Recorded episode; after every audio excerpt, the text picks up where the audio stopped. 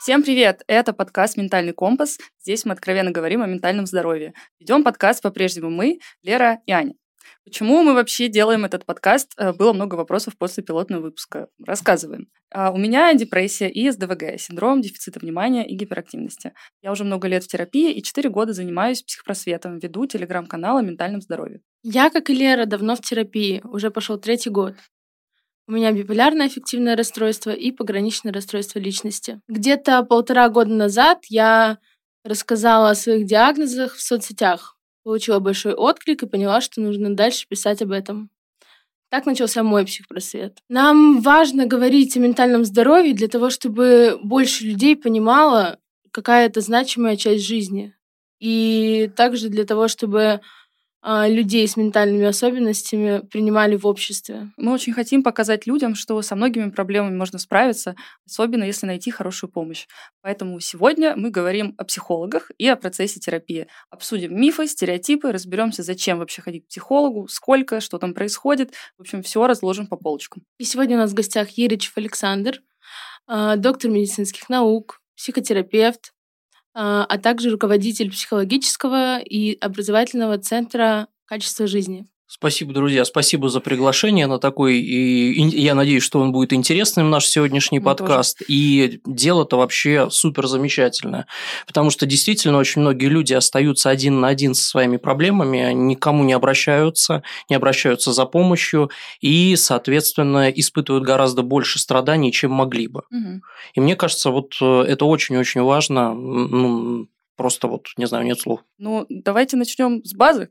Зачем вообще ходить к психологу? Ну, во-первых, я думаю, что абсолютно абстрактно ходить к психологу вовсе не обязательно. Угу. К психологу, как правило, идут, когда есть какой-то достаточно четкий запрос. То есть, например, э, у меня не клеится отношения в паре да?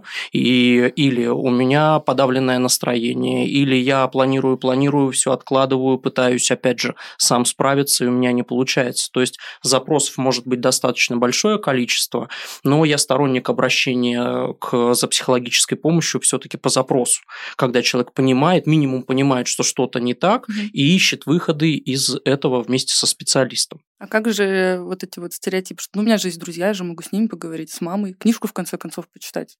Зачем мне к психологу? Я, мне даже, наверное, сложно комментировать такие высказывания, потому что, а, видите, социальная поддержка очень важный элемент. Безусловно, очень важно на кухне поделиться с друзьями, может быть, даже поплакать, может быть, рассказать о том, как все плохо, ужасно, или наоборот, как все хорошо. И это здорово. Но это не отметает профессиональной помощи, потому что психолог, как раз в чем его особенность, он э, вне этой, он, во-первых, вне этой системы, во-вторых, это, с одной стороны, обычный человек, а с другой стороны, у него есть достаточно достаточно обычно приличный багаж знаний и навыков, и специфических навыков, которые могут помочь э, в разрешении проблем. Mm-hmm. Ну и опять же, можно потихонечку в такой работе становиться более психо... более видите, как-то коряво высказываюсь, но э, более психотерапевтичным по отношению mm-hmm. к самому себе. Mm-hmm. И это такая задача. Более осознанным. Ну да, можем так модно сказать, более осознанным. Я больше осознаю, что со мной происходит. Да. А как работает терапия? Вот за счет чего происходит изменение? Что там такого делают с человеком? Да вы знаете, на самом деле уж прямо ничего такого не делают. Вся терапия – это всегда баланс, по моему мнению, э, двух основных составляющих. Баланс изменения и баланс принятия. То есть какие-то вещи нам нужно научиться изменять, ну, например, не знаю, при, учиться прерывать мысленную жвачку, которая может быть непродуктивна, mm-hmm. или учиться преодолевать избегающее поведение. А какие-то вещи нам нужно научиться принимать да, ну тоже принимайте, там, принимайте себя несколько раз в день. Э, сказать очень просто, но процедурно это может быть очень даже сложная составляющая. Просто обычно люди, которые никогда не были на терапии, они слабо представляют, что там происходит, и поэтому как раз возникает вот этот стереотип, ну зачем мне идти к психологу, я же могу с друзьями поговорить потому что люди не очень понимают, а чем это отличается от разговора с другом-то вообще. А, обычно терапия несколько, имеет несколько этапов. То есть первый этап – это диагностический, то есть с чем человек пришел, и задача психолога здесь вообще-то понять, а, по профилю ли это, в русле это его контроля, могут ли они вместе работать на этим запросом. Если не могут, то хорошо, если запрос будет переформулирован, опять же, в реалистичное русло. А может быть, здесь нужно не к психологу, а к специалисту смежному, например, сходить к психиатру или mm-hmm. к неврологу, или к психотерапевту или кардиологу, потому что такое тоже может быть. И вот этот диагностический этап, по сути, он, э, как правило, завершается э, заключением контракта. Когда выделяется общая цель работы, она в зависимости от направления может, конечно, меняться. Например, в когнитивке она обычно максимально измеряемая, четкая, ограниченная во времени. Вот примерно-то столько-то сеансов, примерно такое-то количество, примерно такой-то интервал между ними. Мы работаем над тем-то, над тем-то, чтобы прийти к тому-то, к тому-то. А еще совершенно замечательно, если эта цель оцифрована. Да? Mm. Например, там, научиться выходить, не знаю, у меня приступы паники, я боюсь выходить на улицу, и тогда цель может быть сформулирована таким образом научиться лучше переносить приступы паники, выходить из улицы до ближайшего парка, там делать то-то, то-то, то-то. Это вполне тоже может быть целью такой терапии. И когда она измеряемая, соответственно, проще потом сопоставлять, а достигли мы ее или не достигли. И идет основной этап работы.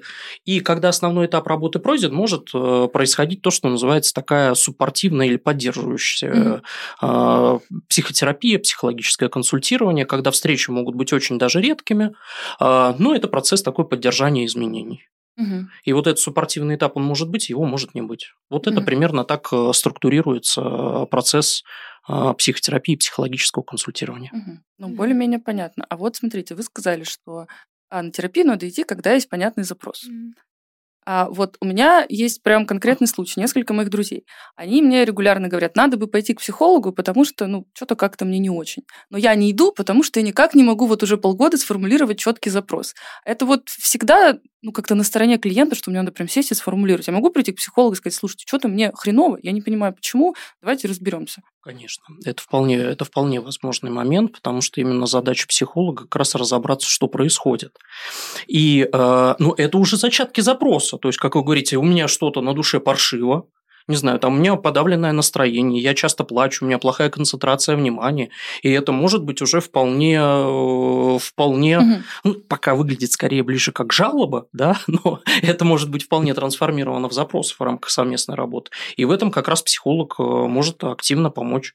А, другое дело, что тогда диагностический этап может быть, например, в когнитивке не одну встречу, а, например, две или три угу. до, до более четкого формирования запроса. А, ну, это тоже вполне себе, вполне себе шаг. Ну, то есть, получается, не обязательно ждать, когда я там прям четко сформулирую, что мне надо, и могу пойти к психологу, и мы там вместе с ним разберемся, что у меня не так. Да, а, хорошо, когда клиент представляет хотя бы куда он примерно хочет прийти, это замечательно. Но такой вариант, он тоже угу. вполне себе имеет право на существование. И тогда можно, не, можно для себя первой целью вообще поставить такую, что первое – это знакомство с специалистом, а, попытаться, попытка сформулировать совместные запросы, оценить вообще, так ли мы слышим друг друга, туда ли я хочу идти угу. и так далее. Но для этого обычно одной-двух встреч вполне достаточно. Ну, у меня в целом есть такой пример в жизни, что я именно с таким запросом и пришла э, к психотерапевтке. А, со словами, что я больше не справляюсь сама. То есть какого-то четкого запроса у меня не было. Но он сформулировался в процессе терапии. Появились цели, появились запросы, и вот так это и работает, я так понимаю. Да. Я согласна, я тоже пришла к психологу первый раз не потому, что что-то конкретное было, то есть формально, по галочкам каким-то внешне все было нормально, там работа, зарплата, отношения, все хорошо. Но чувствовала я себя плохо, я не могла спать, и поэтому я пошла к психологу. Дальше мы уже разбирались, оказалось, что вообще это депрессия. Кто бы мог подумать. Ну, видите, вы описываете, что была вполне, вполне конкретная боль. То есть э, я хуже сплю, видимо, нарушалось настроение. Да. Потому что, видите, э, в чем дело, что действительно, например, значительная часть людей, ко мне, которые приходят ко мне, если формально ставить галочки, э, наличие жилья, галочка есть, да, наличие да. заработка, галочка есть, социальные связи, галочка есть. Но несмотря на все вот так называемые галочки, да, если мы такой будем чек-лист составлять, это не отметает то, что у людей есть свои страдания и свои сложности. И еще я допускаю такой момент, что вполне возможно, что к специалисту обращаются а, не всегда наиболее люди, находящиеся в наиболее плохом состоянии. То есть, э, какая моя мысль? Например, э, если я хожу в фитнес-центр на спорт, да, то вполне возможно, что в фитнес-центре будут не самые э, люди растренированные. Угу. То же самое здесь что-то. Скорее, чаще к психологу приходят, когда появляется понимание того, что я с этим могу что-то делать, и что мне с этим лучше стоит что-то сделать. И вот тут как раз ваш проект очень даже в яблочко. Спасибо. Снова про психолог психотерапевт, психиатр. Если у меня какое-то расстройство, а могу ли я ходить к психологу или мне нужно именно психотерапевту? Понимаете, здесь достаточно сложный вопрос, потому что если это расстройство, которое требует дифференциальной диагностики, естественно, требует, например, требует медикаментозной коррекции, то, конечно, ключевым специалистом, который будет курировать, так, знаете, пафосно звучит, а, руководитель э, такой бригады полипрофессиональный, менеджер проекта, то обычно это психиатр. Почему? Потому что психиатр может э, устанавливать диагноз, психолог не имеет права этого делать. Да? А психиатр может назначать лекарственную помощь, и как раз психиатр может уже, грамотный психиатр, э, может сориентироваться, а какой объем а, психологической, психотерапевтической помощи здесь нужен. И как раз вот уже этот объем он может реализовываться вместе с врачом-психотерапевтом или э, психологом. Но в таком случае желательно, конечно, чтобы это был клинический психолог. Уровень подготовки и диагностики, понимания обычно а, больше. То есть э, можно ходить одновременно к нескольким специалистам? Психиатр и психолог. Э, а почему нет? Это как раз э, в ряде случаев это золотой стандарт. То есть, если мы говорим про... Ну, во-первых, конечно, бывают очень разные состояния. Угу. И, например, по некоторым рекомендациям, например, легкую депрессию рекомендуют начинать вообще с такой психотерапевтической, психологической помощи. Да? И если ответа нет, то, например, переходят к фармакотерапии но здесь, диапазон, но здесь диапазон достаточно широкий. При более тяжелых расстройствах, э, естественно, часто это такое совместное ведение, когда психиатр отслеживает свою часть, и она супер важна, а психолог занимается своей частью. И как раз вот здесь, и э, если мы говорим подводный камень, то, наверное, иногда в среде специалистов, сейчас, к счастью, это очень редко встречается, когда возникает такое, я все могу делать сам, а, или там все только форма, или все только психология, э, психология излечивает все. Нет, конечно. То есть есть те состояния, когда э, лекарственная терапия просто необходима. И это некорректно говорить о том, что нет, мы только психологией справимся. Нет, конечно же. Угу. А бывают те случаи, когда работы психолога, психотерапевта вполне достаточно.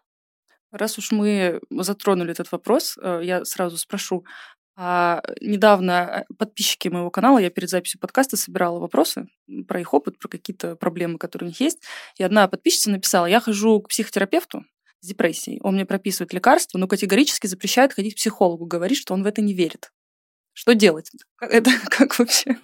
Ну, вы знаете, я бы здесь, наверное, воздержался от комментариев. Э, не верит это...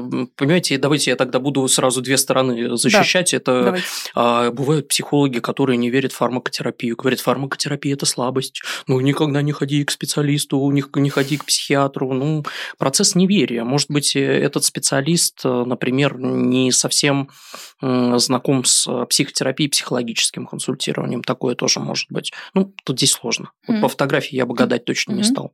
Но высказывание немножко настораживающее. Ну, это же получается, в... Ну, можно же сказать, что это в какой-то степени может вредить пациенту, потому что ему, возможно, нужна помощь психолога, но врач, которому он доверяет, говорит, что нет, я в это не верю, туда не надо, ходи, пей таблетки, все будет нормально.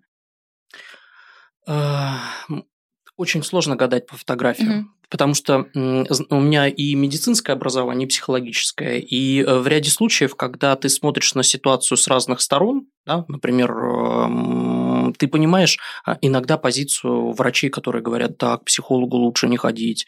Это когда клиент работает с психологом, его на диагностику не направляют, он работает годами, а человеку хуже и хуже, хуже и хуже, а все равно это продолжается. И тогда вполне возможно, что у врача, который видит таких людей, которые пришли от таких э, специалистов, угу. да, у него возникает ощущение, что да, везде это ужасно, вот э, так и будет, а, что только им деньги нужны, а никакие не результаты и так далее. Поэтому я бы, знаете, я очень стараюсь осторожно угу. с осуждением, да, потому что когда у тебя дефицит э, информации, то очень легко наклеить ярлыков. Да. А, но мы же не знаем конкретный контекст. Да, я согласна. Такой вопрос. Э, всем ли нужно ходить к психологу? Да, конечно же, нет. Всем ли нужно ходить, э, у всех ли должен быть юрист, у всех ли должен быть адвокат? Ну, стоматолог здесь, наверное, немножко проще. Не помешало бы. Не помешало бы. Не помешало бы хорошо следить за зубами, да?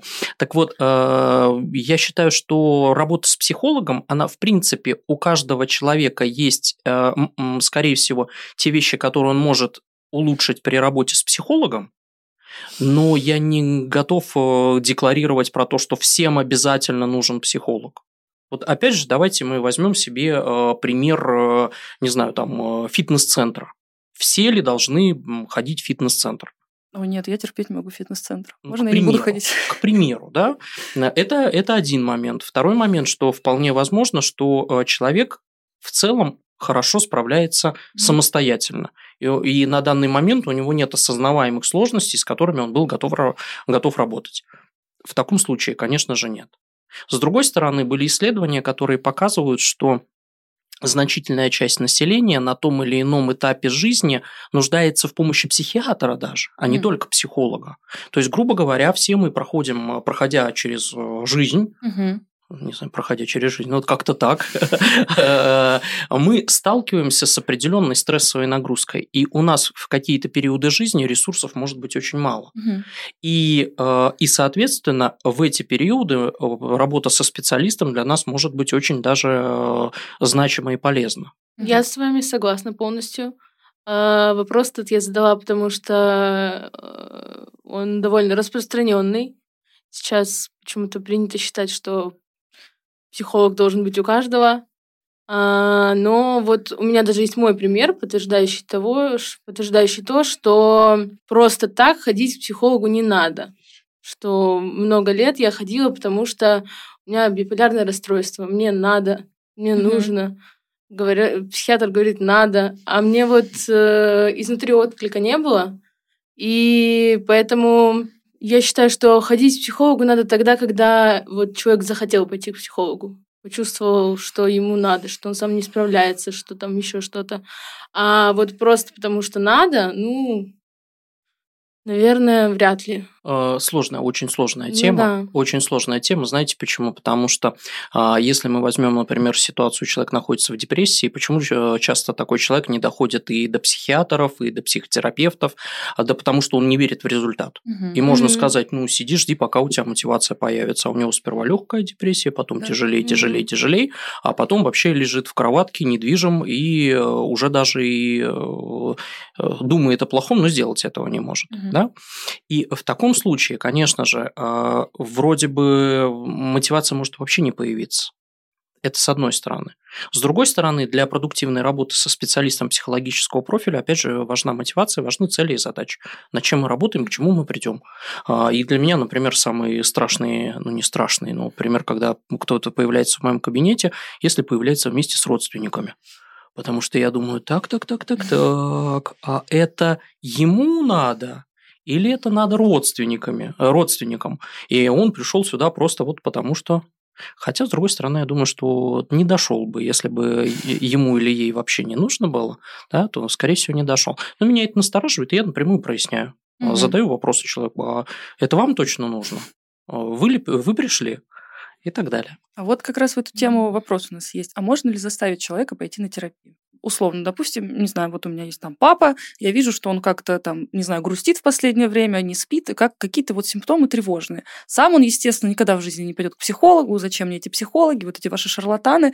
Можно ли заставить в таком случае человека пойти? Это будет вообще эффективно? Или надо вот дождаться, вот когда он сам захочет? А, сложный момент. А, если нашим слушателям интересно, есть такая так называемая транстеоретическая модель изменений Деклементий и Прохаска. В общем, есть несколько этапов у человека, может быть, а, когда не готов, вообще не готов ни о чем слушать, там, курю и буду курить, и вообще отойдите от меня.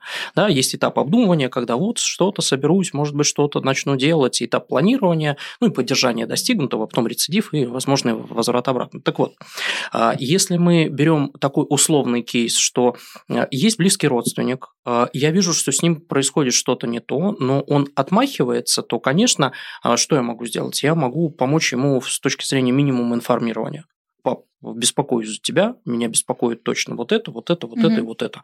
Что ты скажешь мне на этот счет? Готов ли ты а, обратиться за помощью? Готов ли ты прийти к специалисту? А, готов ли ты побеседовать с тем-то, с тем-то? То есть вот такие,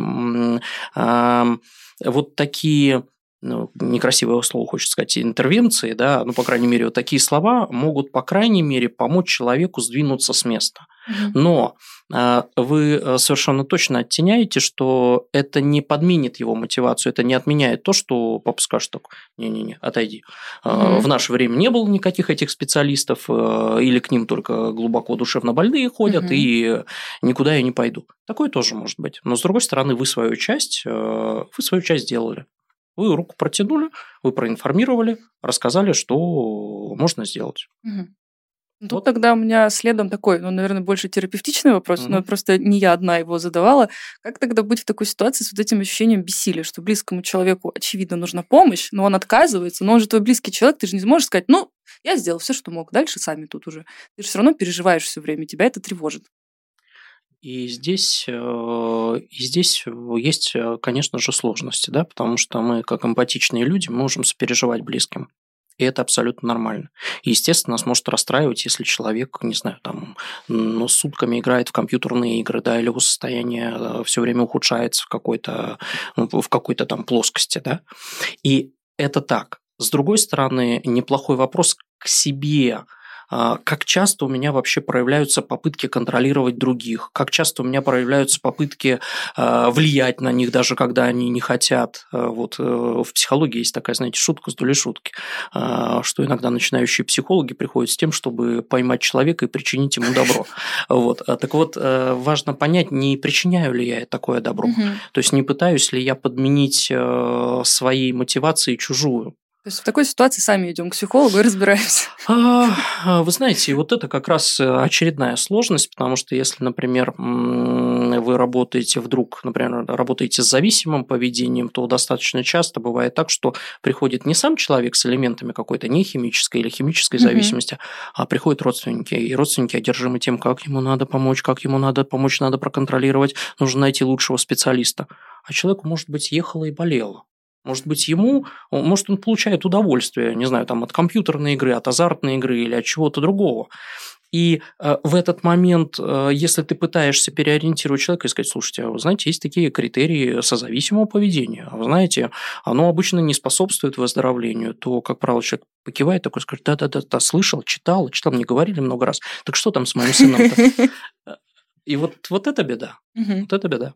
Не знаю, сколько ответил на ваш Не, вопрос. ответили вообще прекрасно, спасибо большое. А вот э, раз уж мы говорим там о родственниках, э, как кого можно, нельзя затащить к психологу, а как быть с детьми? Вот как понять, что ребенка надо сводить к психологу, и как это происходит? То есть дети, они могут присутствовать на терапии без родителей?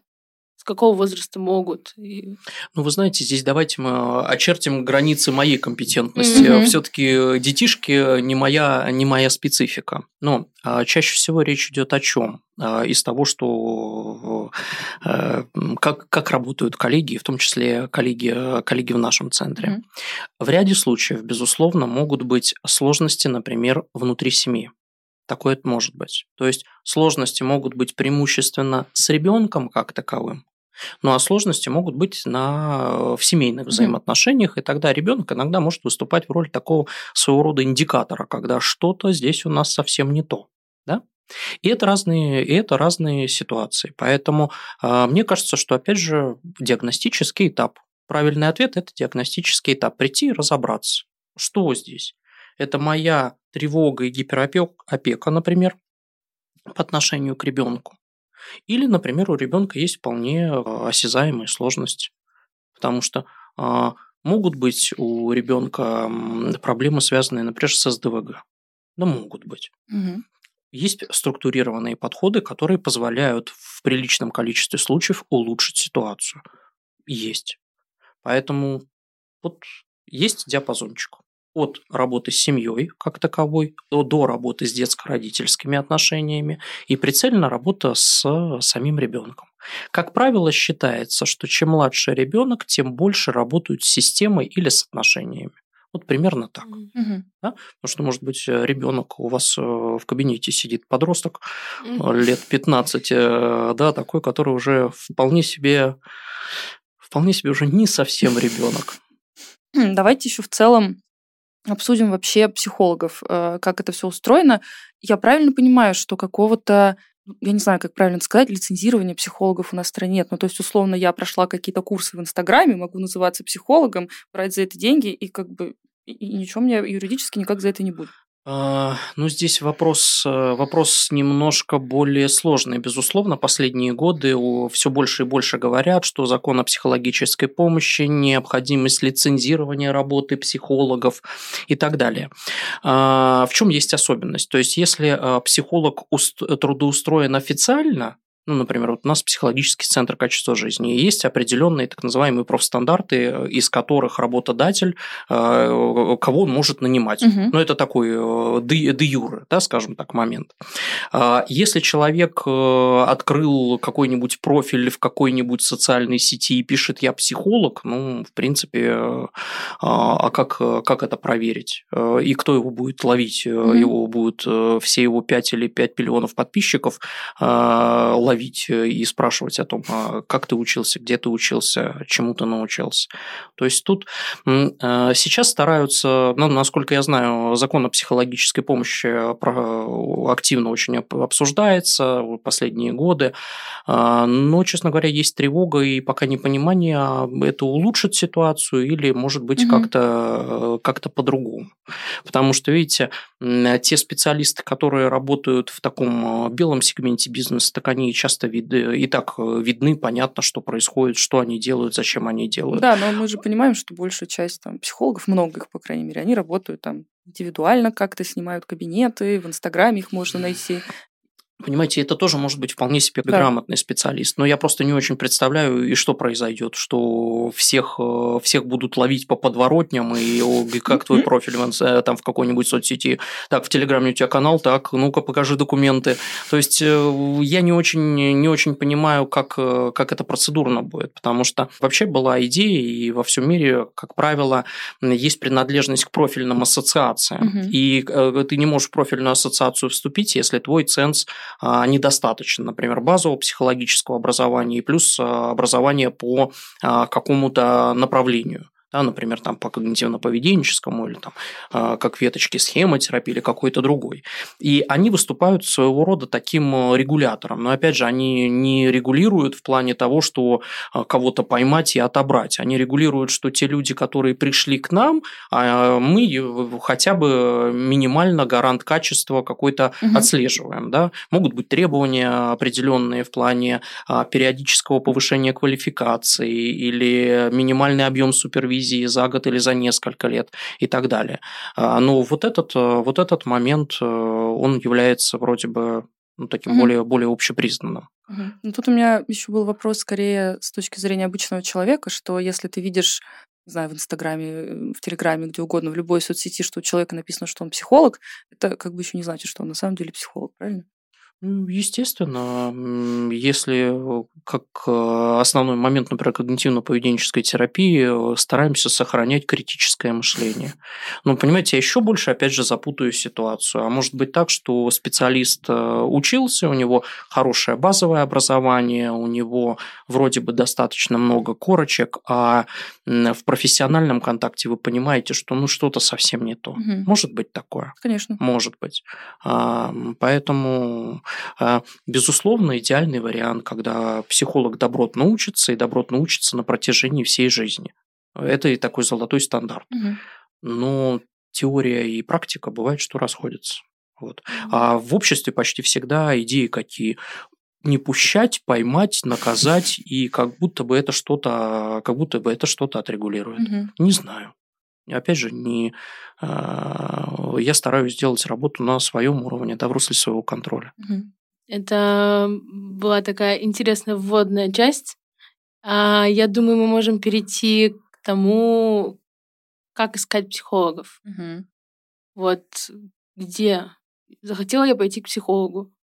И где мне его взять? А, вы знаете, вот тут, э, наверное, мне тоже будет, опять же, сложновато отвечать на такой вопрос, потому что, в принципе, я бы, наверное, пытался сопоставить несколько каналов информации. То есть, например, возможные каналы информации это, ну, если такая возможность mm-hmm. есть, опять же, да, а, это рекомендации, в том числе знакомых, сарафанное радио может быть э, недалеко не самым плохим mm-hmm. механизмом поиска специалистов. Сопоставить с той информацией, которая все-таки присутствует в, на просторах сети интернет. Ну, потому что здесь тоже, конечно, сложный момент. Кто-то вообще про себя предпочитает ничего не рассказывать, кто-то рассказывает все, что он, как он встал и как прошел его день. И диапазон большой. А второй момент – это можно, можно поискать э, отзывы от, например, коллег-психиатров, которые с ним работают, а, от профессионального сообщества. То есть, э, не знаю, вы знаете, наверное, для меня это такой же вопрос, как э, я выбирал, в какой лагерь поехать моим дочкам. Они сами еще пока выбрать не могут. Первая поездка в лагерь, да, летний, вот они сейчас там находятся. И что? Я написал несколько чатиков, условно, от профессиональных до друзей выпускников, там, и спросил, друзья, у кого есть хороший опыт э, лагерь под Санкт-Петербургом. Получил отзывы, сопоставил эти отзывы с э, интернет, почитал, э, что там пишут, и вместе обсудили, приняли решение. Один из возможных вариантов. То есть я бы сопоставил несколько каналов информации. Ну, если, допустим, знакомые не могут мне советовать никакого психолога, я открываю интернет, нахожу соцсети или какие-то сайты, где есть профили психологов. А какое образование должно быть у психолога? Вот на что мне обратить внимание Понимаете, здесь опять же все-таки зависит, э, существенно зависит от того, с чем вы хотите обратиться к нему. Я поясню, в чем дело, что, например, если это проблема клинического уровня, то желательно, чтобы он работал вместе с психиатром, чтобы у него было образование клинического психолога, угу. да, например. Да? На это стоит обратить внимание. Если мы говорим про, что это у человека есть специализация на работе, например, с парами или семьями, то, конечно, хорошо было бы, чтобы у него была какая-то подготовка, подготовка в этой области. Угу. То есть э, в зави... вот здесь, видите, буду вас запутывать. В зависимости да, от запроса... А мы будем распутываться, да, нормально. В зависимости, в зависимости от того, с чем вы обращаетесь. А какое-то ну, базовое, не знаю, высшее психологическое образование должно быть? Или как, какая-то переквалификация, если первое высшее образование было не психологическим? Это важно? А, опять же, очень по-разному. С одной стороны, конечно, замечательно, когда специалист закончил специалитет, э, потом развивается, движется вперед и так далее. И как-то вот тоже про, когда при обсуждении законодательства, mm-hmm. когда переподготовка, а что с переподготовкой, и вообще, может быть, это плохо. Но переподготовка, например, та же профессиональная переподготовка, она может быть э, в виде онлайн э, без контроля занятий, да, в течение там 300, ну, нет, 300, обычно все-таки это хотя бы 400-500 часов, а это может быть два года очной работы э, в профильном вузе угу. с, контролем, с достаточно хорошим уровнем образования. Поэтому, к сожалению, человеку со стороны достаточно сложно разобраться в этих хитросплетениях. Ну, mm хотя бы, вы знаете, ну, неплохо хотя бы посмотреть, сколько учился-то. Это все-таки суммарно там 20 часов или 2000 часов. Угу. Опять же, как вы понимаете, в современном мире наличие большого количества часов не всегда гарант какого-то качества Конечно. штампа. Вот. На что бы я, наверное, обращал внимание, это все-таки на то, как еще психолог поддерживает свои навыки. Потому что, как правило, а, человек, который работает в области психологического консультирования, психотерапии, он сам постоянно учится.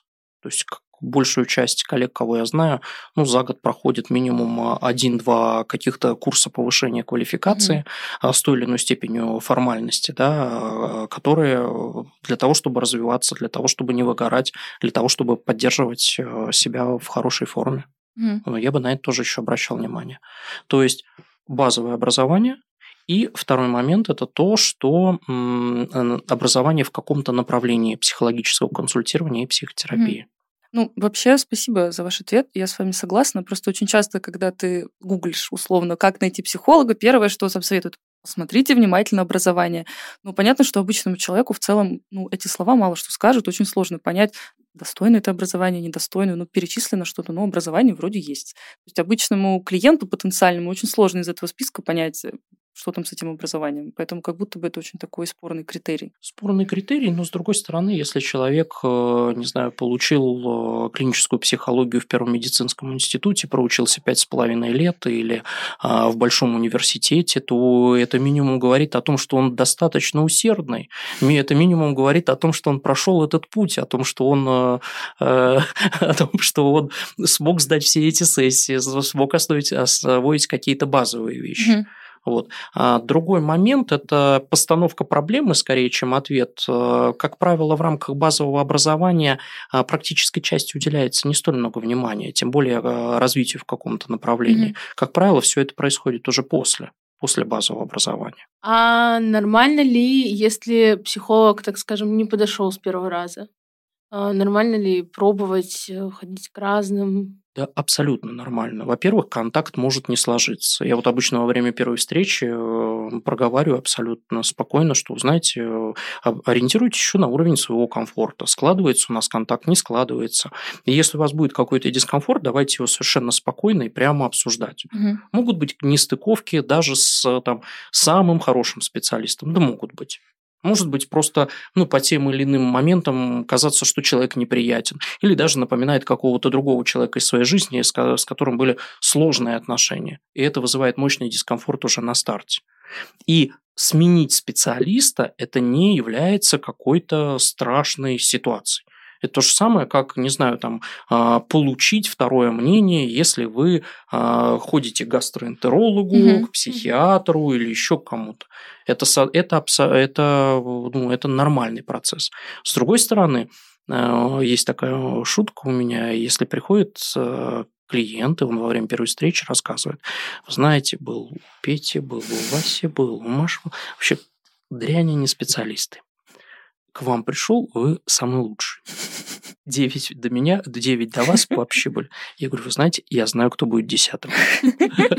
Почему? Потому что, скорее всего, в данном случае я могу совершенно спокойно обратить внимание на то, что э, не за какую-то там профессиональную гордость или там э, за цех свой болеть, да, а просто вполне возможно, что человек обесценивает, э, систематически обесценивает других. Угу. Вполне возможно, что он обесценивает собственные результаты, но и обесценивает работу других специалистов. Поэтому а, если у вас не сложилась работа с одним специалистом, ну почему нет, почему не стоит попробовать со вторым или даже с третьим? А вот если это уже какая-то тенденция, однако, то тогда стоит рассмотреть, э, как немножко углубиться в себя и посмотреть, а что со мной происходит. И, может быть, себя больше привносить э, в совместный процесс. Угу. Потому что появление противоречивых эмоций в адрес специалиста – это абсолютно нормально. Да? Клиент может злиться, может негодовать в каких-то случаях. Если он это привносит в работу, так и замечательно. Это может приводить к тому, что будут определенные прорывы в совместной работе. А вот если это я разозлился или я обиделся, я отгородился и ушел домой. Или вообще ушел просто. Ну, наверное, наверное, могут быть сложности. Вот, как-то так. Хочу спросить про молодых специалистов. Uh-huh. Есть же тоже какой-то стереотип, что так, ну это молодой психолог, у него мало опыта, я к нему не пойду, uh-huh. к молодым не пойду. Хотя ну, есть наверняка ряд плюсов, почему можно пойти к молодому специалисту. Плюс это еще обычно доступнее, чем пойти к какому-нибудь именитому психологу с 20-летним опытом. Можно же ходить к молодым специалистам, же где-то надо да брать что, опыт. Конечно, нет же нужно, ничего плохого в этом. Что, конечно, нет. Нужно ходить только когда уже человек, как обычно психолога представляю, такой пожилой, бородатый человек, замедленный, который посмотрит и скажет, жениться вам бы, батенька. Вот, э, э, конечно, э, с одной стороны, психолог в процессе своей работы, у него появляется больше навыков знаний с одной стороны. С другой стороны, я знаю очень много хороших специалистов, которые еще, а, будучи студентами вузов, начинают активно изучать, активно пытаться практиковать какие-то элементы, активно развиваются. И это может быть вполне себе а, классный специалист, который пока, простите, буду бизнес-языком говорить, актив недооценен, недооцененный на рынке. Это тоже вполне может быть так.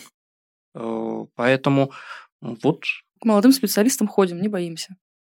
К молодым специалистам ходим, не боимся, но хотя бы ну, перед тем, как пойти, можно все-таки уточниться, э, работали ли вы с такими э, ситуациями, специализируетесь ли вы на этом, потому что значительная часть специалистов, которых я знаю, молодых, э, молодых кружковцев и так далее, мы взаимодействуем с молодежью, такой угу. талантливой молодежью, да, замечательно, это наше будущее, да, это мы уже куда-то идем в другую сторону.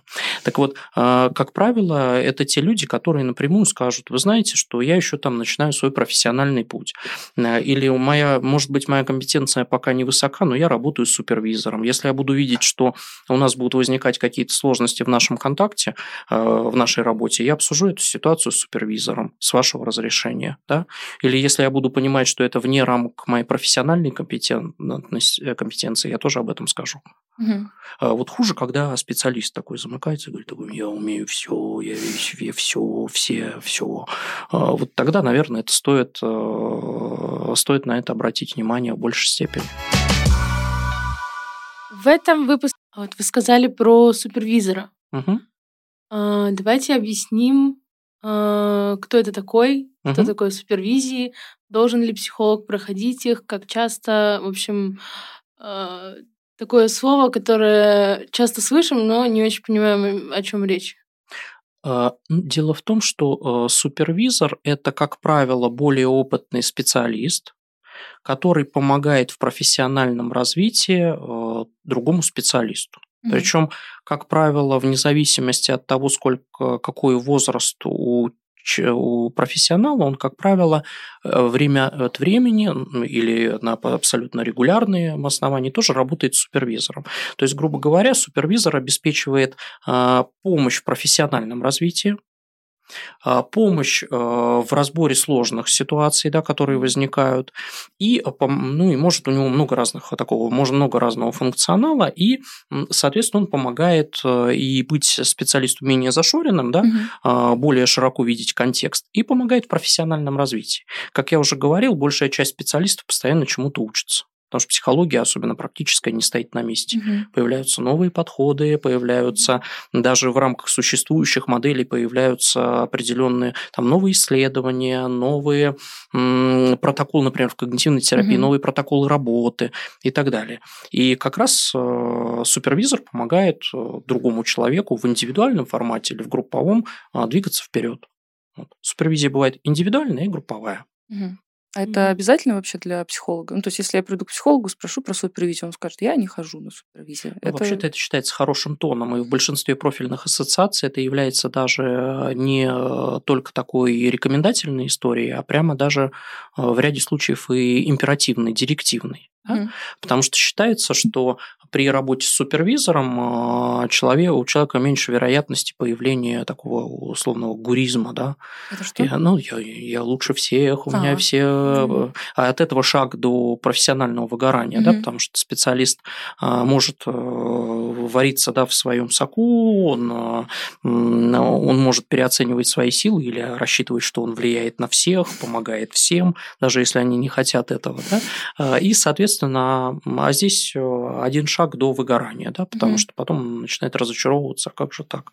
Ведь я же такой чудесный, а у меня ничего не получилось. Например, ну это один из частных mm-hmm. случаев. Ну, то есть, по сути, это как э, психология для психолога, терапия для психолога. Не совсем Или не терапия. Совсем? Вот здесь я бы разделил, потому что, безусловно, у психолога может быть и свой психолог, к которому он обращается по каким-то вот личным вещам.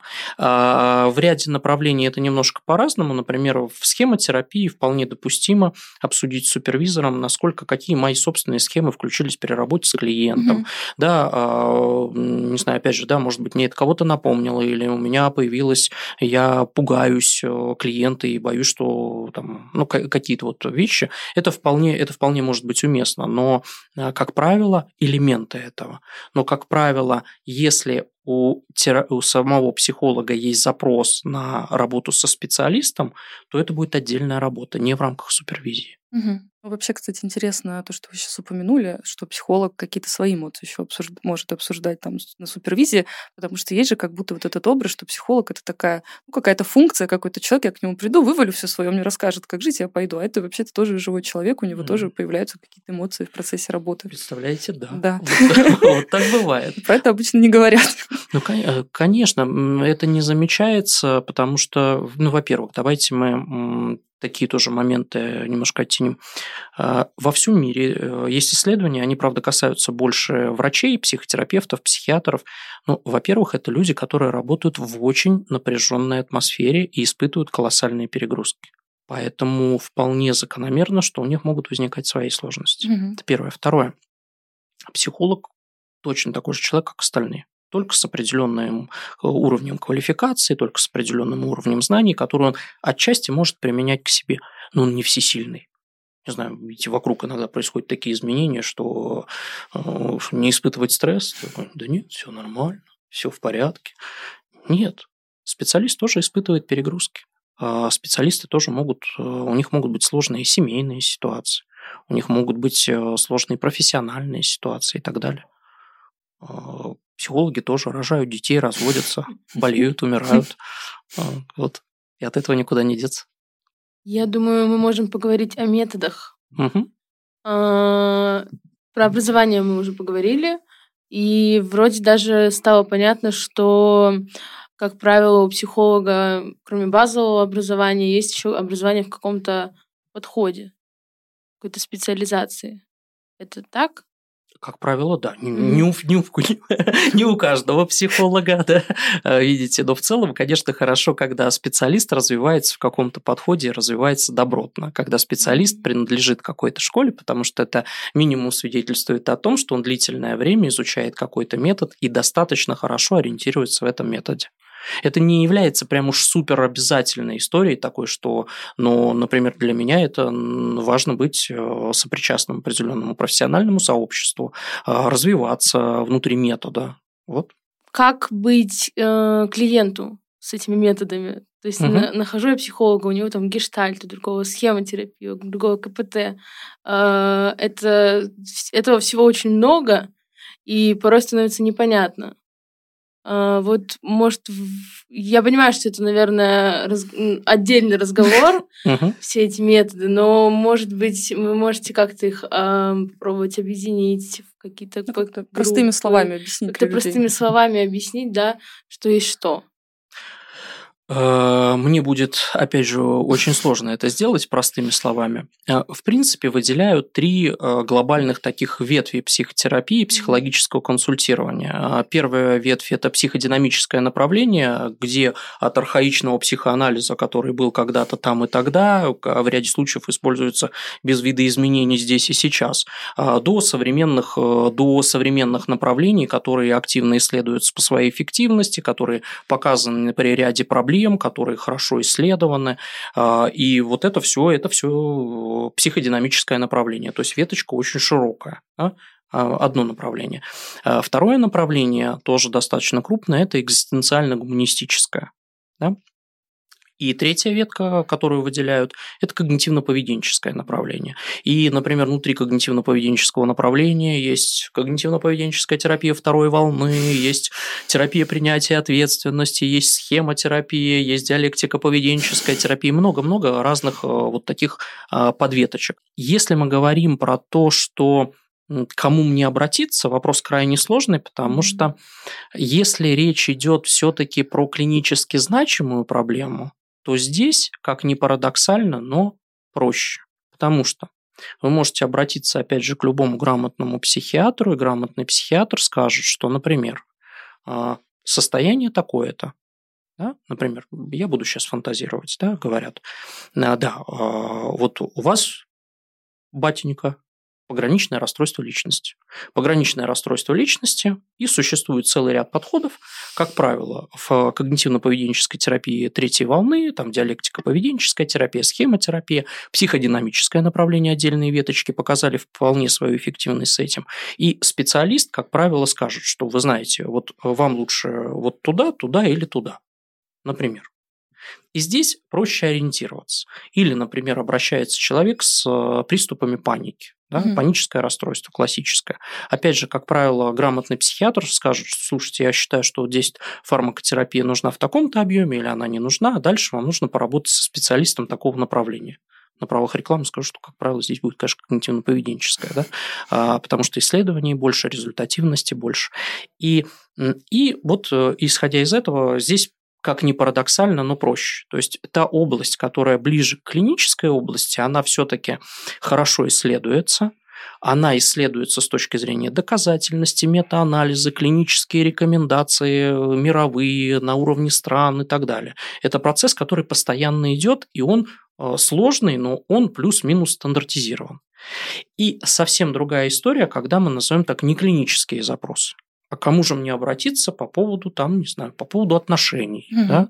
а кому же мне обратиться по поводу каких-то еще других вещей. И вот здесь возникает большой вопрос, потому что если мы берем э, область так называемую клиническую, то она достаточно хорошо изучена, и она может сказать, что вот это работает. А, извините, пожалуйста, что я перебиваю. А давайте уточним, э, что мы называем вообще клинической вот областью, клиническими проблемами. Э, клинические проблемы – это когда психиатр может установить совершенно четкий конкретный угу. диагноз. Биполярное расстройство, СДВГ, э, обсессивно-компульсивное расстройство, любое другое. То есть угу. вот это я, вот это все я называю клинической угу. областью. Э, если, соответственно, это область, когда я абстрактно хочу повысить качество жизни или абстрак... ну, относительно абстрактно хочу повысить продуктивность, то тут, естественно, с доказательностью и с исследовательской базой уже несколько более напряженно. Угу. Второй момент тоже немаловажный, почему иногда направления чуть-чуть ссорят, ну, не направления, а специалисты иногда ссорятся а, между собой. Ну, потому что есть а, разные подходы к психотерапии в целом. То есть, например, подход, который мне ближе, а, опять же, дисклеймер, да, занимаюсь когнитивно-поведенческим направлением и схемотерапией, да, а это для конф, про конфликт интересов, угу. да, потому что всегда каждый кулик хвалит свое болото, болото, и хорошо, если наши а, с, зрители понимают, что я отчасти ангажирован, да, что я не, не, не могу смотреть на это непредвзято. Так вот, есть а, понятие такое область больше академической, не только академической науки, но доказательная медицина, то есть то русло, в котором сейчас развивается медицина. В этом русле активно развивается и психология. И тогда клинические рекомендации, метааналитические исследования, классы доказательств, уровень доказательности. Но есть специалисты, которые говорят, что психотерапия – это вообще-то такое искусство, вот оно такое искусство, что оно просто не подлежит и психологическое консультирование, как его стандартизовать? Да никак нельзя. И что это всегда такая очень глубокая работа, которая вообще не подлежит исследованию. И вот ну, здесь это, знаете, кто, кто во что верит. То есть, э, если там, не знаю, я бы, например, по, по своему складу да, характера, навряд ли я бы пошел э, лечить э, гастрит заговорами. Да? Или навряд ли, если бы у меня болел бок, я бы, наверное, пошел к хирургу и с меньшей степенью вероятности пошел бы к шаману, при всем уважении к шаманам. Да? То есть, это не хорошо, не плохо, но это как бы такие подходы, которые, как сказать, вкусовщина, что ли, да, угу. система взглядов. Ну, а есть большая область, которая развивается вот в стиле психотерапия и психологическое консультирование как искусство, которое невозможно воспроизвести и так далее. То есть, э, получается, если это не какая-то клиническая проблема, то есть там, это не депрессия, не какое-то там расстройство, что-то такое, а, не знаю, там у меня проблемы с самооценкой, что-то там так, синдром самозванца, я, в принципе, могу в любой метод пойти к любому специалисту, который мне нравится. Не то, чтобы как-то...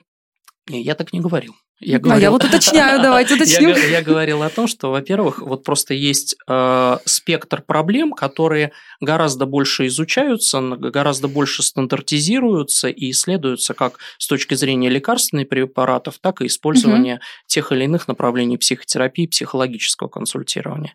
И вот здесь проще, здесь можно сказать, что вот это работает, вот это работает, да. а вот это, например, не доказано по эффективности. Да? Соответственно, а, когда мы говорим про какие-то вещи, связанные, вот что у меня с самооценкой, на самом деле под самооценкой тоже может быть вполне себе да. проявление депрессивное.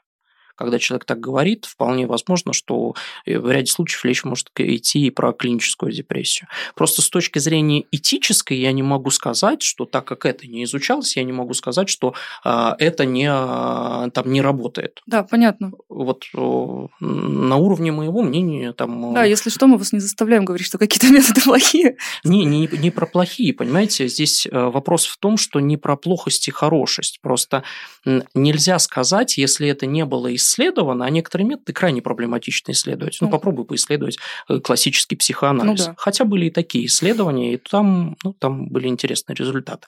Да? А, так вот, а, так вот э, речь-то идет о том, что пока мы это не исследовали должным образом, мы не можем сказать, что это не работает. Угу. Мы просто можем сказать, что доказано, что вот это и вот это работает хорошо.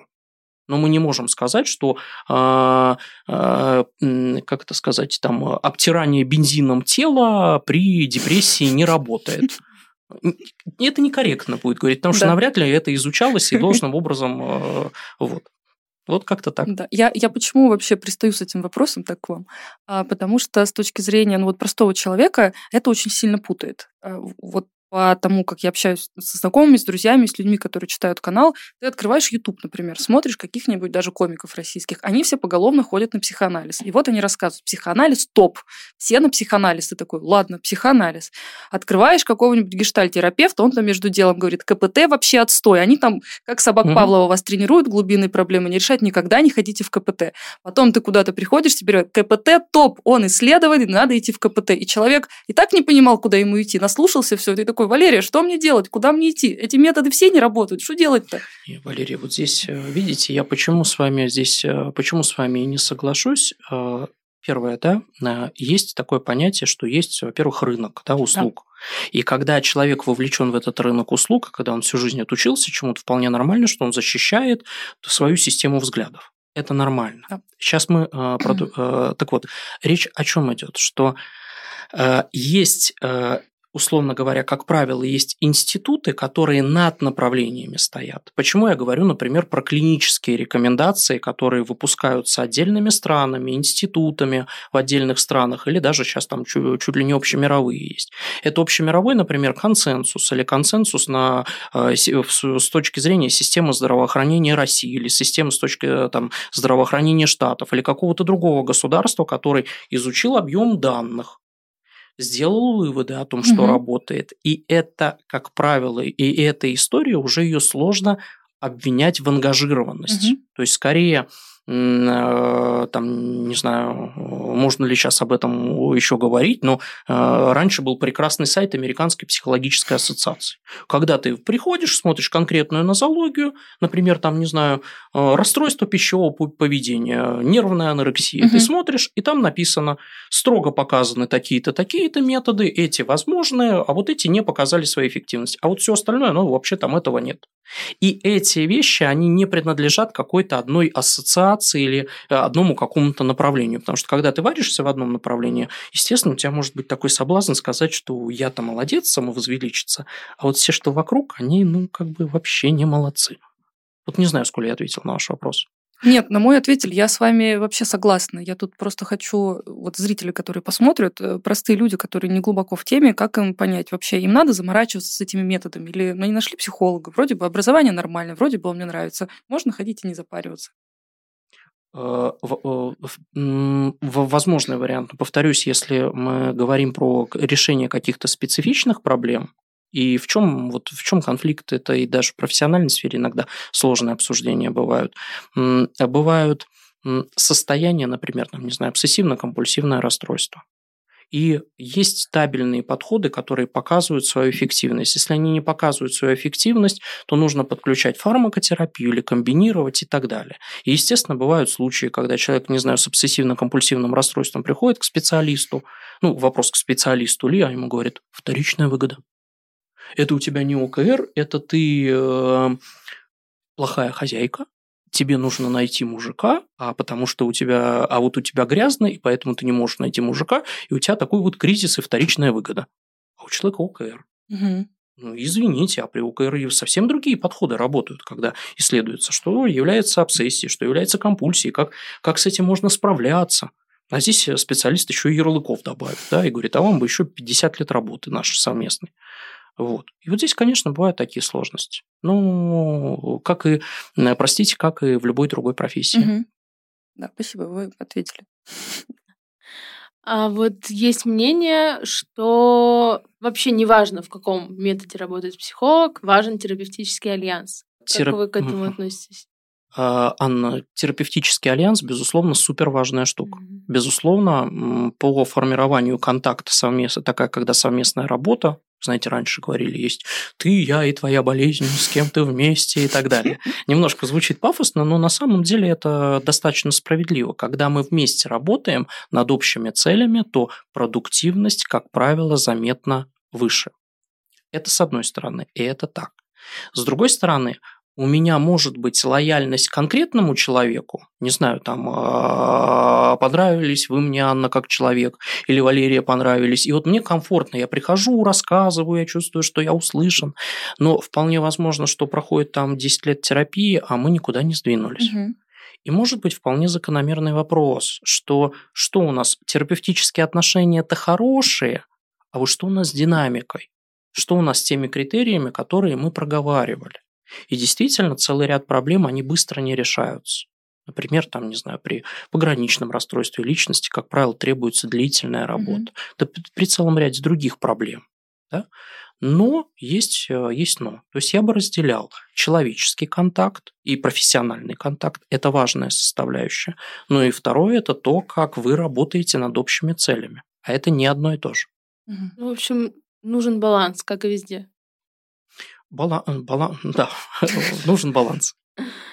Хорошо. Давайте обсудим первую встречу с психологом. Чего вообще ждать от первой встречи, если я никогда не была у психолога, я вот впервые в жизни записалась, мне к чему там, к чему готовиться?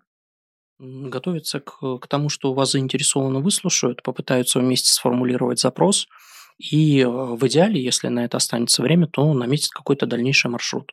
То есть первая встреча, она такая скорее ознакомительная, и для меня, и для психолога. Не просто ознакомительная, повторюсь. Вот задача первой встречи – это все-таки по возможности сформировать какой-то рабочий контракт. Над чем мы работаем, какие примерно сроки нашей совместной работы и как мы к этому идем. Угу. Нужно ли как-то готовиться к первой встрече с психологом? Если ваша подготовка не затягивается в бесконечности, вы просто не откладываете это в долгий ящик, то, безусловно, лучше подготовиться. С другой стороны, любой специалист помогающего профиля, хоть психолог, хоть психотерапевт, хоть психиатр, но он на то и специалист, что он поможет вам сориентироваться, поможет навести фокус, поможет успокоиться. Безусловно, здорово, если вы сделаете какие-то небольшие там набросочки, например. Меня беспокоит то-то, то-то, то-то. Я хочу прийти к тому-то, к тому-то, к тому-то. Я считаю, что это началось тогда-то в связи с тем-то, с тем-то. Или, например, это связано с моим характером. Я с детства так реагировал, реагировала. Угу. Вот. вот такой объем подготовки, как правило, уже более чем достаточно.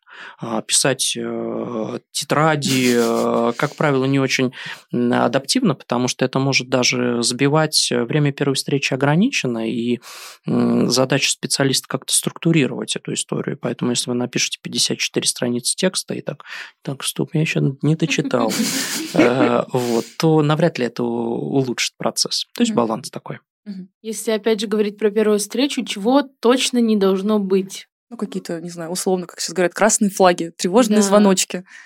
Ну, знаете, здесь достаточно сложно, потому что, во-первых, зависит от разных направлений, в каких, э, в каких специалисты работают, но точно не должно быть нарушения какого-то профессиональной этики, профессионального контакта. Вы должны знать, куда вы идете, что это за специалист. Это не должно быть там, что меня обманом привели, а вот, э, вот теперь ну-ка разговаривай, а, а он представился сантехником, а на самом деле он психолог и так далее. Это шутки, вот если бы это были шутками, мне было бы весело, да? Э, вот. Вот эти вот эти вещи должны, наверное, настораживать. Ну, наверное, должны настораживать какие-то гарантии результата. Я гарантирую, что через 10 сессий ты будешь как новенький и прочее. Потому что про гарантии, как вы понимаете, здесь угу. не говорится. Наверное, может настораживать какая-то ориентация на какой-то супербыстрый и пожизненный результат. Да?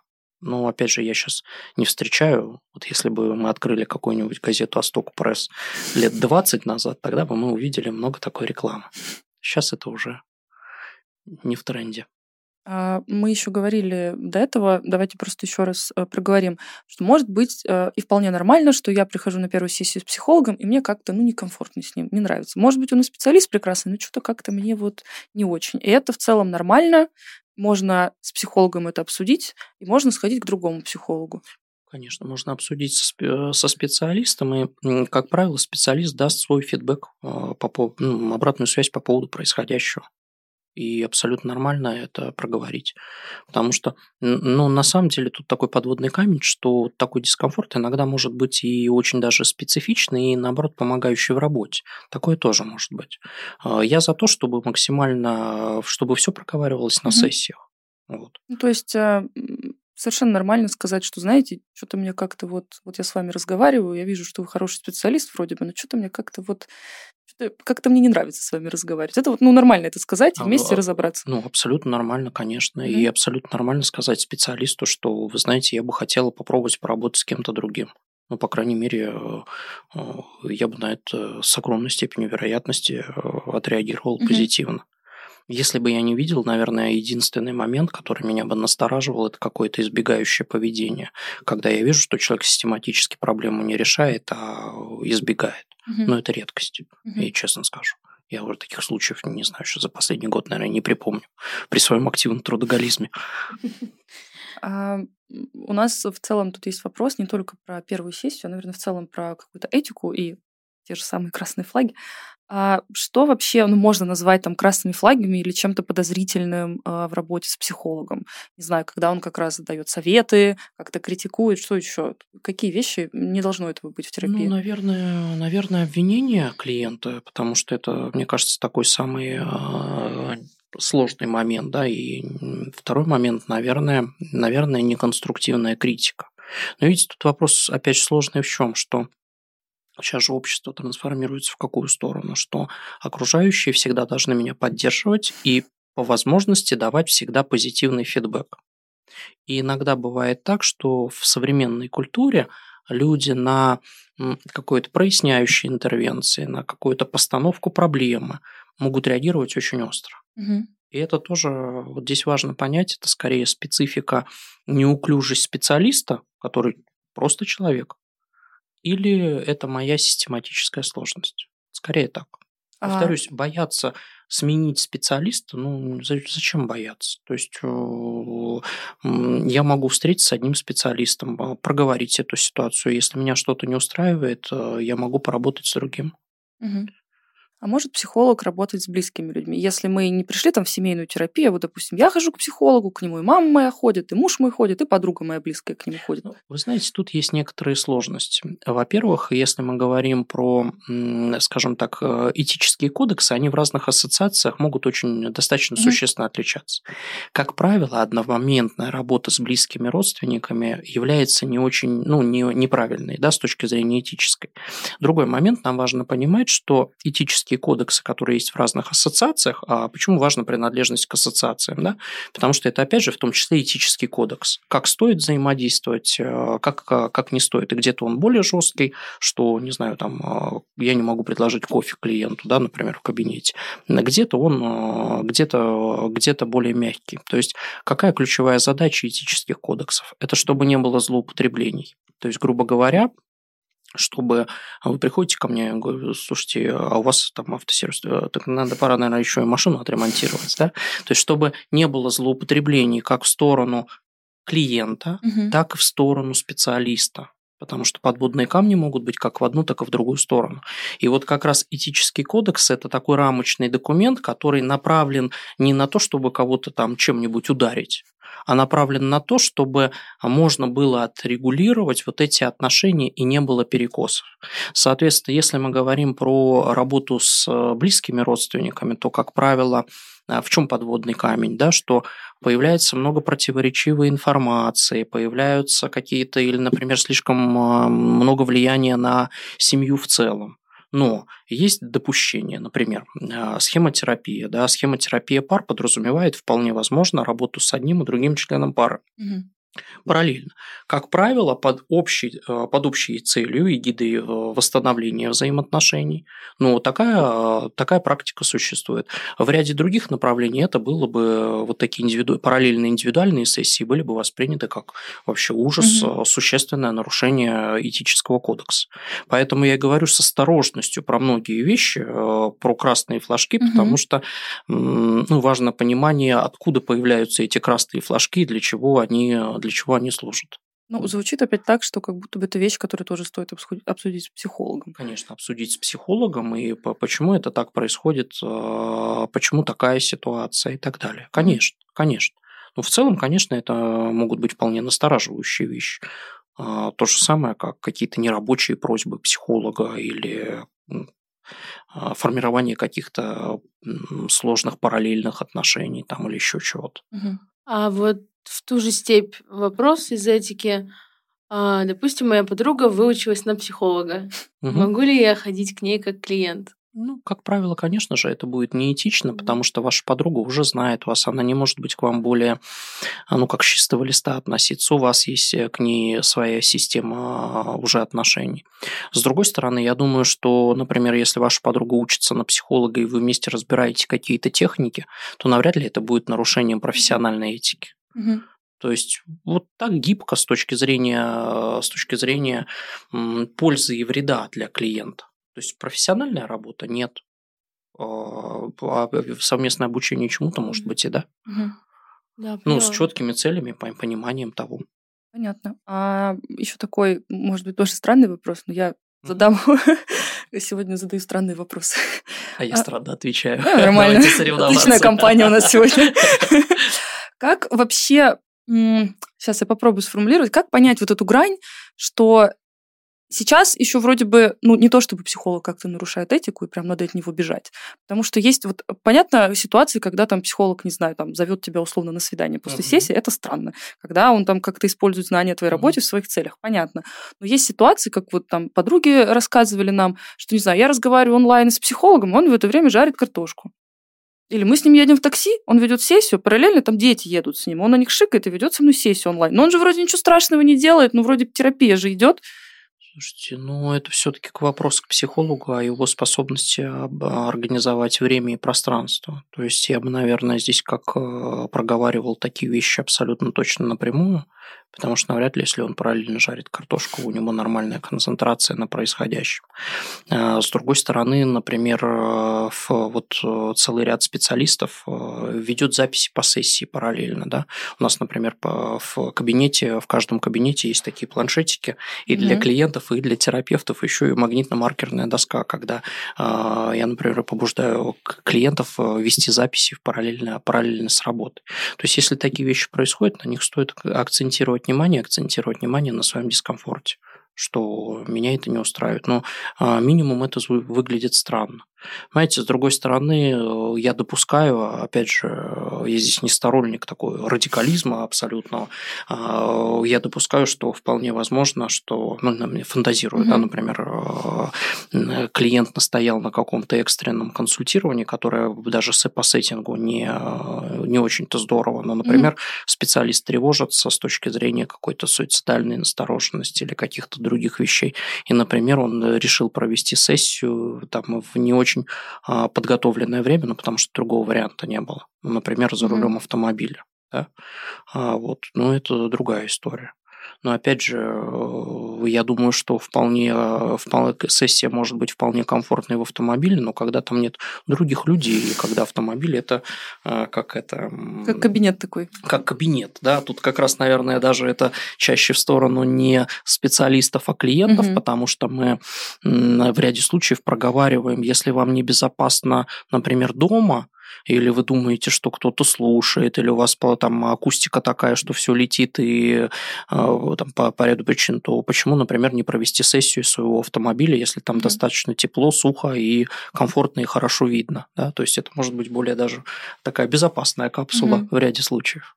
Вот. А, мне кажется, мы здесь еще это обсуждаем как будто бы только в контексте, что психолог что-то делает не так, как-то нарушает этику, но во всех этих историях, что я слышу, а, как будто бы есть еще проблема в том, что людям некомфортно прямо сказать психологу, что их что-то не устраивает. Ну, то есть они говорят, вот он жарил картошку, ну а что я ему скажу? Ну, им, типа, ну я смотрю, как он жарит картошку, а потом он с детьми ведет сесть, ну что я ему скажу? Ну, и, возможно, если бы человек сказал прямо, они бы как-то это обсудили, это не повторялось. Да, ну, конечно, есть, повторюсь, вот так на скидку есть вопросы к специалисту, но и, э, и себя привносить в контакт тоже стоит. Э, стоит абсолютно активно проговаривать, что так, что не так. Угу. Видите, сейчас, э, например, доступность информации играет с нами иногда злую шутку, потому что бывают случаи, когда там, например, обращается девушка, идет работа, и вдруг девушка говорит, все, я поняла, у меня мой молодой человек абьюзер, жуткий абьюзер, а почему? А он отказался сделать то-то. Давайте остановимся, остановимся. Почему вы так решили? Я прочитала статью в журнале, в журнале было написано семь признаков абьюзеров, и я поняла, что вот это то, точно, точно, точно так. Поэтому то же самое касаемо, касаемо профессионального контакта. Безусловно, бывают сложности со стороны специалиста, как правило, устранимые, да, угу. и ну, бывают и сложности со стороны клиентов. Такое тоже есть. И вот как раз и этический кодекс, и а, контракт, а, ответственность сторон, штрафы за пропуски, например, взаимный штраф, кстати. Обычно специалист тоже, если вдруг отменит а, консультацию, то у нас, например, прописано да, штрафные санкции и для клиентов, и для специалистов. У меня даже было как-то, наверное, за мою профессиональную историю три раза, три часа я были разные накладки. Вот, такое бывает. И абсолютно нормально, что если я несу за них ответственность. Mm-hmm. Это ок. И это помогает дисциплинировать две стороны. Ведь э, я же могу, условно говорю, да, например, как потребитель услуг, я могу прийти к специалисту, и у меня могут быть сложности с межличностными отношениями. Mm-hmm. Я опоздаю на 20 минут, ну что, вам жалко, что ли, остаться еще? И какая разница, что другие люди э, будут ждать, или что у специалиста есть своя рамка времени. И если специалист будет идти у меня хронически на поводу, то вполне возможно, что я и свои проблемы не решу, и специалист декомпенсируется. Я думаю, можно перейти к процессу терапии. А, и вот здесь такой момент очень актуальный. А, в двадцатом году у нас буквально весь мир перешел в онлайн. Угу. И психотерапия, соответственно, тоже. А, вот как вы считаете, офлайн, онлайн, есть ли разница, или это дело просто комфорта, привычки? Ну, вы знаете, маленький дисклеймер. Я начал а, онлайн-консультации проводить, наверное, уже лет 15 назад. Э, поэтому для меня переход на онлайн и для нашего вообще в, центра, в целом центра переход на онлайн, он не был чем-то таким критичным. Mm-hmm. Это пункт первый. Второй пункт, что есть ряд исследований, не супер глобальных, но и не маленьких, которые показывают, что эффективность онлайн-консультирования, по крайней мере в русле когнитивно-поведенческого направления, а, вполне сопоставима с э, работой э, в кабинете. Но это когда именно специалист проводит mm-hmm. консультирование. Это с одной стороны. С другой стороны, когда у вас есть возможность поработать в кабинете, ну, мне больше нравится, например, э, я эмоциональный контакт ощущаю больше mm-hmm. в очном общении. То есть, например, если бы мы сегодня подкаст снимали при, в Zoom, я думаю, что, наверное, переж... у меня бы переживания, наверное, были другие. Да, то есть, наверное, мне mm-hmm. бы сложнее было ну, как-то коннектиться. Вот здесь то же самое. Поэтому онлайн, если, если очные встречи недоступны, то онлайн может быть очень даже годной заменой. Угу. Вот, наверное, так. Как часто надо ходить к психологу? Опять же, в зависимости от запроса, в зависимости от сеттинга, в котором ведется работа. Вот в психодинамике это может быть несколько сессий за неделю. Угу. Если мы берем стандартный вариант когнитивно-поведенческой терапии или схемотерапии, то, как правило, это на начальных этапах еженедельные сессии, которые потом могут становиться заметно более редкими. Угу. А что происходит на сессиях? Вот если человек ни разу не был у психолога, совершенно не знает, что ему ждать, что психолог будет давать ему советы, утешать, как-то помогать. э, Говорить, это все мама твоя виновата. Да. Э, Видите, давайте я буду все-таки тогда здесь немножко заужать, потому что структура работы в разных направлениях будет существенно отличаться. Сеттинг и терапевтические изменения происходят э, немножко по-разному. Да? А, В целом, э, что, про- что происходит на сессии? Во-первых, есть, мы назовем так, неспецифические навыки, которые в идеале есть у любого специалиста. Это когда способность выслушать, способность где-то проявить сочувствие. Но, обратите внимание, это как если бы проявить сочувствие, вот хирург проводит операцию, и вдруг он в слезы, он, у него вообще такая эмпатия мощнейшая, что операцию дальше проводить невозможно. То есть неспецифические навыки важны, но, скорее всего, все-таки без какого-то определенного а, перебора, да? потому что какой здесь риск э, может быть? Я просто прихожу к специалисту, вываливаю все, что есть, плачу, рассказываю, как мне плохо, мне вроде полегчало, я ушел, денек-два мне полегче, потом опять все Мгм. вернулось э, на круги своя. Поэтому вот эти неспецифические навыки, они важны, они важны на, на старте, за счет этого складывается контакт. Но в последующем, например, э, что в рамках когнитивно-поведенческого направления второй волны, что в рамках схемотерапии, как правило, используются и специфические техники. То есть специфические техники – это определенные навыки, которые человек овладевает работая со специалистом. Ведение дневничковых записей, отслеживание эмоций, отслеживание, что я подумал э, и что вызвало мои эмоции, каким поведенческим, э, к каким изменениям в поведении это привело. А, Могут использоваться специфические техники, не знаю, там, когда мы работаем с приступами паники, это реакция гипервентиляции, когда мы вместе с клиентом много дышим, это вызывает, э, такой искусственно стимулирует фактически приступ паники, когда человеку становится страшно, но, специ- но он понимает вместе со специалистом, что это переживаемо, он учится это делать дальше, и таким образом его страх потихонечку снижается, и снижается избегающее поведение. То есть, если мы берем когнитивно-поведенческое направление, то, как правило, это достаточно структурированная работа, которая навыковая. Мы не Мгм. тренируем поведение, как собак Павлова, но мы э, э, улучшаем навыки клиента и даем специфические навыки. Где-то навыки осознавания, осознанности в широком смысле, или даже mindfulness, э, техники управления фокусом внимания. А, Это может быть целый ряд других техник. Мгм. Вот. А нормально ходить э, к нескольким психологам параллельно? А, Видите, обычно считается, что это неправильный момент, и в большинстве школ это является такой э, не особо допустимым вариантом. Я бы, наверное, здесь э, развел эту ситуацию, когда она вполне оправдана. Ну, например, а, вы работаете с одним специалистом по поводу своих личных запросов, а другим специалистом, например, по поводу детско-родительских отношений или отношений в паре. Мгм. Вот здесь это выглядит как э, вполне себе а, нормальная штука. Второй момент, вы э, можете работать со специалистом, а, когда, наверное, возможно, наверное, я так гипотетически допускаю, наверное, возможно, а, когда идет э, больше, например, работа, ну, какая-то в одном случае более симптомоориентированная, например, вы овладеваете каким-то навыком, Мгм. не знаю, прогрессирующей мышечной релаксацией или специфическими навыками по работе с СДВГ в групповом формате и параллельно работаете с Мгм. специалистом индивидуально. То есть вот такие вещи, они бывают, ну, они мне выглядят вполне э, логичными.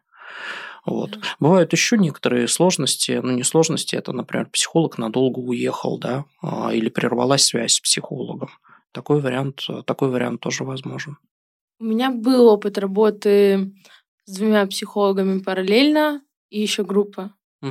А, Но это была DBT-группа, а, плюс личная DBT Так это прекрасно. терапия, и я не хотела прерывать э, работу с психотерапевткой, которая, с которой я работала до DBT. Мгм. То есть вот э, я решила сделать так. У меня было три сессии в неделю, ну и ситуация была тяжелая, в принципе, требовала такого объема терапии. И могу сказать, что это было вполне удачно, как раз-таки потому, что, а, во-первых, DBT-специалистка и другая моя психотерапевтка, они а, как-то связались Мгм. и обсудили, что кто обсуждает, кто что не обсуждает.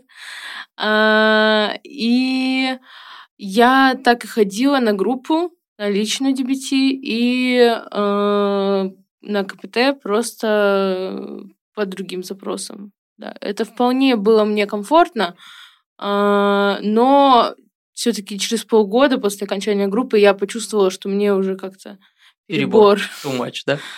Э, видите, Ань, почему я очень аккуратно отношусь к формулировкам абсолютно красные флажки, угу. вот в этическом кодексе написано и прочее. С одной стороны, это супер классные вещи, которые рамочно позволяют отследить какие-то процессы, да, на вскидку. А с другой стороны, бывают э, реальные жизненные ситуации, бывают сложнее. Другое дело, что, опять же, открытость специалистам очень неплохо, потому что большая часть специалистов чаще узнают о параллельной работе спустя какое-то продолжительное время. А вы знаете, я вообще-то и с другим специалистом. Что? не хотел говорить. А, и поэтому, если это абсолютно открытая история, когда абсолютно, когда, особенно когда есть возможность у специалистов сконнектиться друг с другом с разрешения клиента, да, обсудить, разграничить какие-то зоны ответственности, то это индивидуально собираемый пазлик, который вполне может быть таким. Это вот к вопросу, есть ли всегда черное-белое, mm-hmm. или всегда надо Конечно. быть вот только... Лучше э, серое мышление. Да, ну, лучше диапазон. Черно-белое мышление, оно нам иногда может мешать. Да.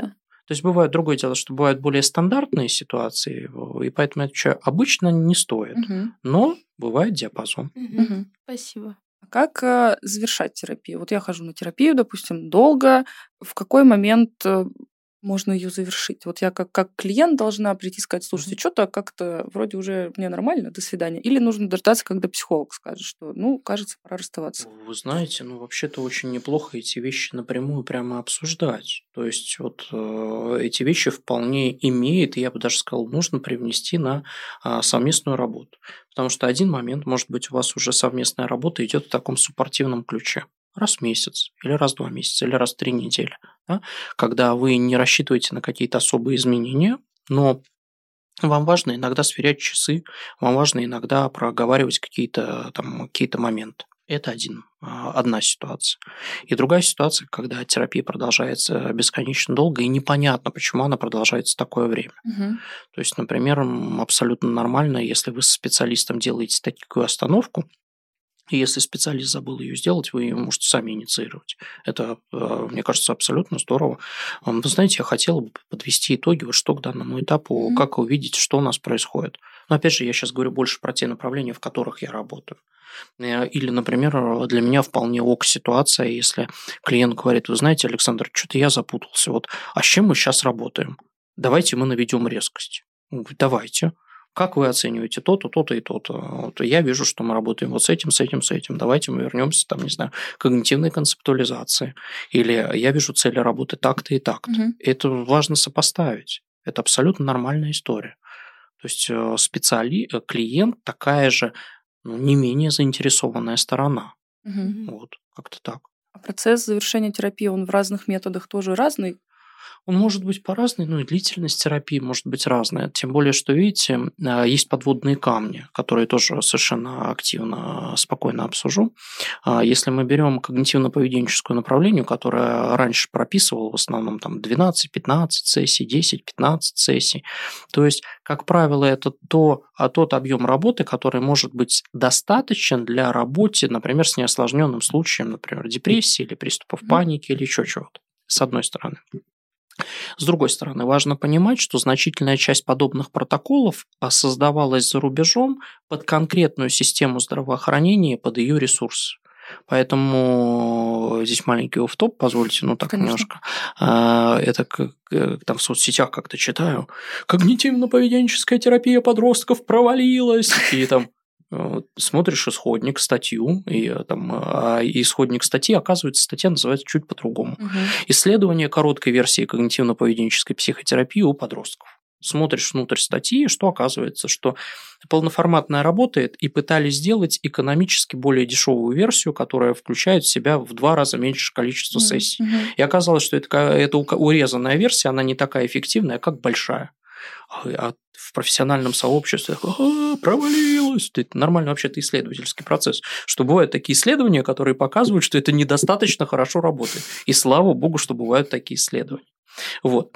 Так вот, теперь, теперь если мы возвращаемся к, там, например, к процессам завершения терапии, да, длительности терапии, то современная даже когнитивка, она часто бывает заметно дольше. Потому что этап работы с глубинными убеждениями, этап работы больше с личностной структурой, она может занимать существенно более длительное время. То же самое, если мы, например, клиент обращается с пограничным расстройством личности. Да, с одной стороны, есть целый ряд исследований, которые показывают, что, ну, например, там и про схемотерапии, про DBT еще больше, а, которые показывают, что те люди, которые проходили психотерапию, уже через год 70% а, клиентов, пациентов не отвечают критериям личностного расстройства устройства. Да? Это не говорит о том, что люди как новенькие в абсолюте, да, но, по крайней мере, с точки зрения э, диагностических рубрик, да, такой формализма, они уже на этом этапе, э, уже на этом этапе не соответствуют. Будет ли такая терапия там 5-10 сессий? Да нет. Это гораздо mm-hmm. более длительная работа. Это работа, которая может длиться и год, и два, и больше. Ну, я так понимаю, что сам процесс завершения, он э, в разных случаях отличается. Потому что я, например, недавно уходила от своего гештальт-психолога в КПТ, и у нас было три завершающих сессии uh-huh. где мы подводили итоги, делились своими эмоциями, обсуждали, почему я ухожу, обнялись на прощание впервые за пять uh-huh. лет, и на этом разошлись. А кто-то просто вот пришел к психологу из моих друзей и сказал, я ухожу. Психолог такой, ну ладно и на этом как бы разошлись. Это может быть по-разному, потому что, с одной стороны, а, в, опять же, в отдельных направлениях э, уделяется этому гораздо больше времени, где-то меньше, но, как правило, завершающая встреча, э, в идеале наметьте одну, минимум хотя бы одну завершающую встречу, когда спокойно проговорить, какие результаты были достигнуты, а, что изменилось в жизни клиента? Какие, э, какие ожидания не реализовались? Как он, например, собирается дальше работать. Почему нет? Это важная информация может быть и для клиента с точки зрения ассимилирования опыта, и для специалиста. А mm-hmm. де-факто, конечно, происходит по-разному. Иногда э, терапия прерывается путем смс к администратору. Я решила прекратить терапию. Или клиент просто не приходит. Да, или человек просто не приходит. Mm-hmm. Такое тоже бывает. Понятно, что это специалиста немножко больше фрустрирует, э, но жизнь сложная штука. Mm-hmm. Так бывает. У меня тоже были примеры э, расставаний с терапевтами, э, когда мы все проговаривали, прощались. Э, вот в случае DBT э, специалистки э, у нас мы сначала вышли на поддерживающие сессии, вот как вы сказали, что там раз в две недели, раз в три, раз в месяц. А потом уже потихоньку пришли к выводу, что, наверное, мне действительно хватит, э, что все, что могла получить от DBT, я получила, и так вот на хорошей ноте прекрасно расстались. А с другой, э, не было такого, что сессии становились все реже и реже, а просто в один момент, ну, я над этим раздумывала, но в один момент решила, что хочу завершить эту терапию, потому что хочу уйти в другое направление полноценно. А, и тут э, тоже мы просто поговорили, обсудили какие-то итоги, и все в целом нормально. Mm-hmm. То есть это не...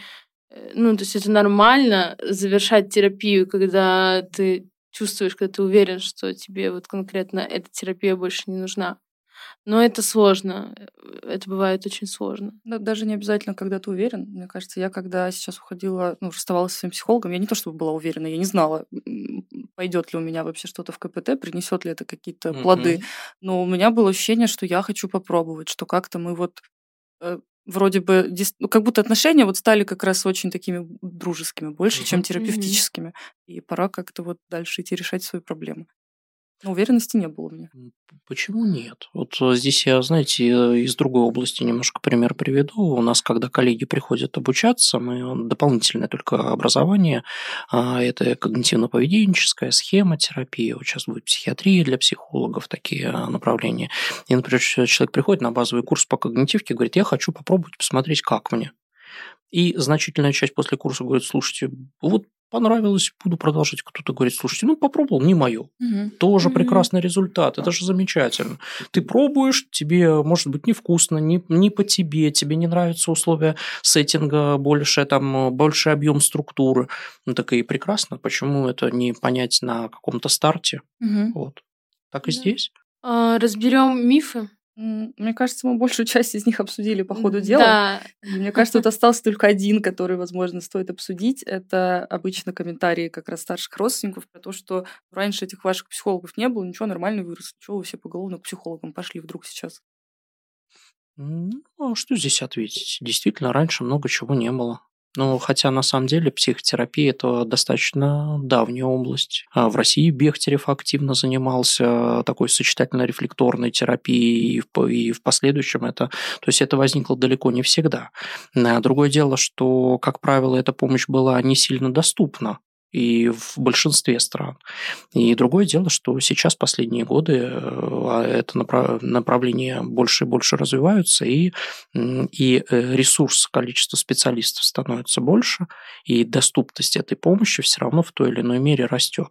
Я не говорю, угу. что она всегда доступна, но, по крайней мере, появляется больше, больше таких возможностей. Поэтому, а зачем спорить? А зачем спорить? Вот я не знаю, я, я не всегда вступаю в спор я бы мог сказать, бабушку, уважаю твою точку зрения, почему нет? У меня другая. Я согласна с да. такой стратегией. Зачем переубеждать, э, зачем переубеждать да. бабушку? Это как споры, не знаю, там внутри семьи на политические темы, после которой семья на грани распада угу. начинается. Ну, есть у людей разные взгляды. Бывает такое, бывает. Нет, надо, сейчас мы тебя тут приведем к общему знаменателю. Согласна с вами. Я думаю, на этом мы будем заканчивать. Э, спасибо большое, Александр, что пришли. Да, спасибо, спасибо большое. за такой интересный разговор. А, подписывайтесь, как всегда, на наши каналы, а, а также на канал Центра Александра э, «Качество жизни». Да. Вот, ссылочки на экране. Спасибо, друзья, спасибо большое за приглашение. Для меня очень интересная беседа была, были вопросы, которые за, заставляли меня задуматься. Да, но если вам будет интересно, у нас целый ряд проектов и психологический центр качества жизни, Open Mind Clinic, психиатрический проект, а, поэтому мы тоже активно развиваем а, эти направления и очень рады сотрудничеству. Спасибо, что посмотрели этот выпуск. Как всегда, подписывайтесь, оставляйте комментарии и обратную связь. Нам это очень важно. Увидимся в следующих выпусках. Всем пока!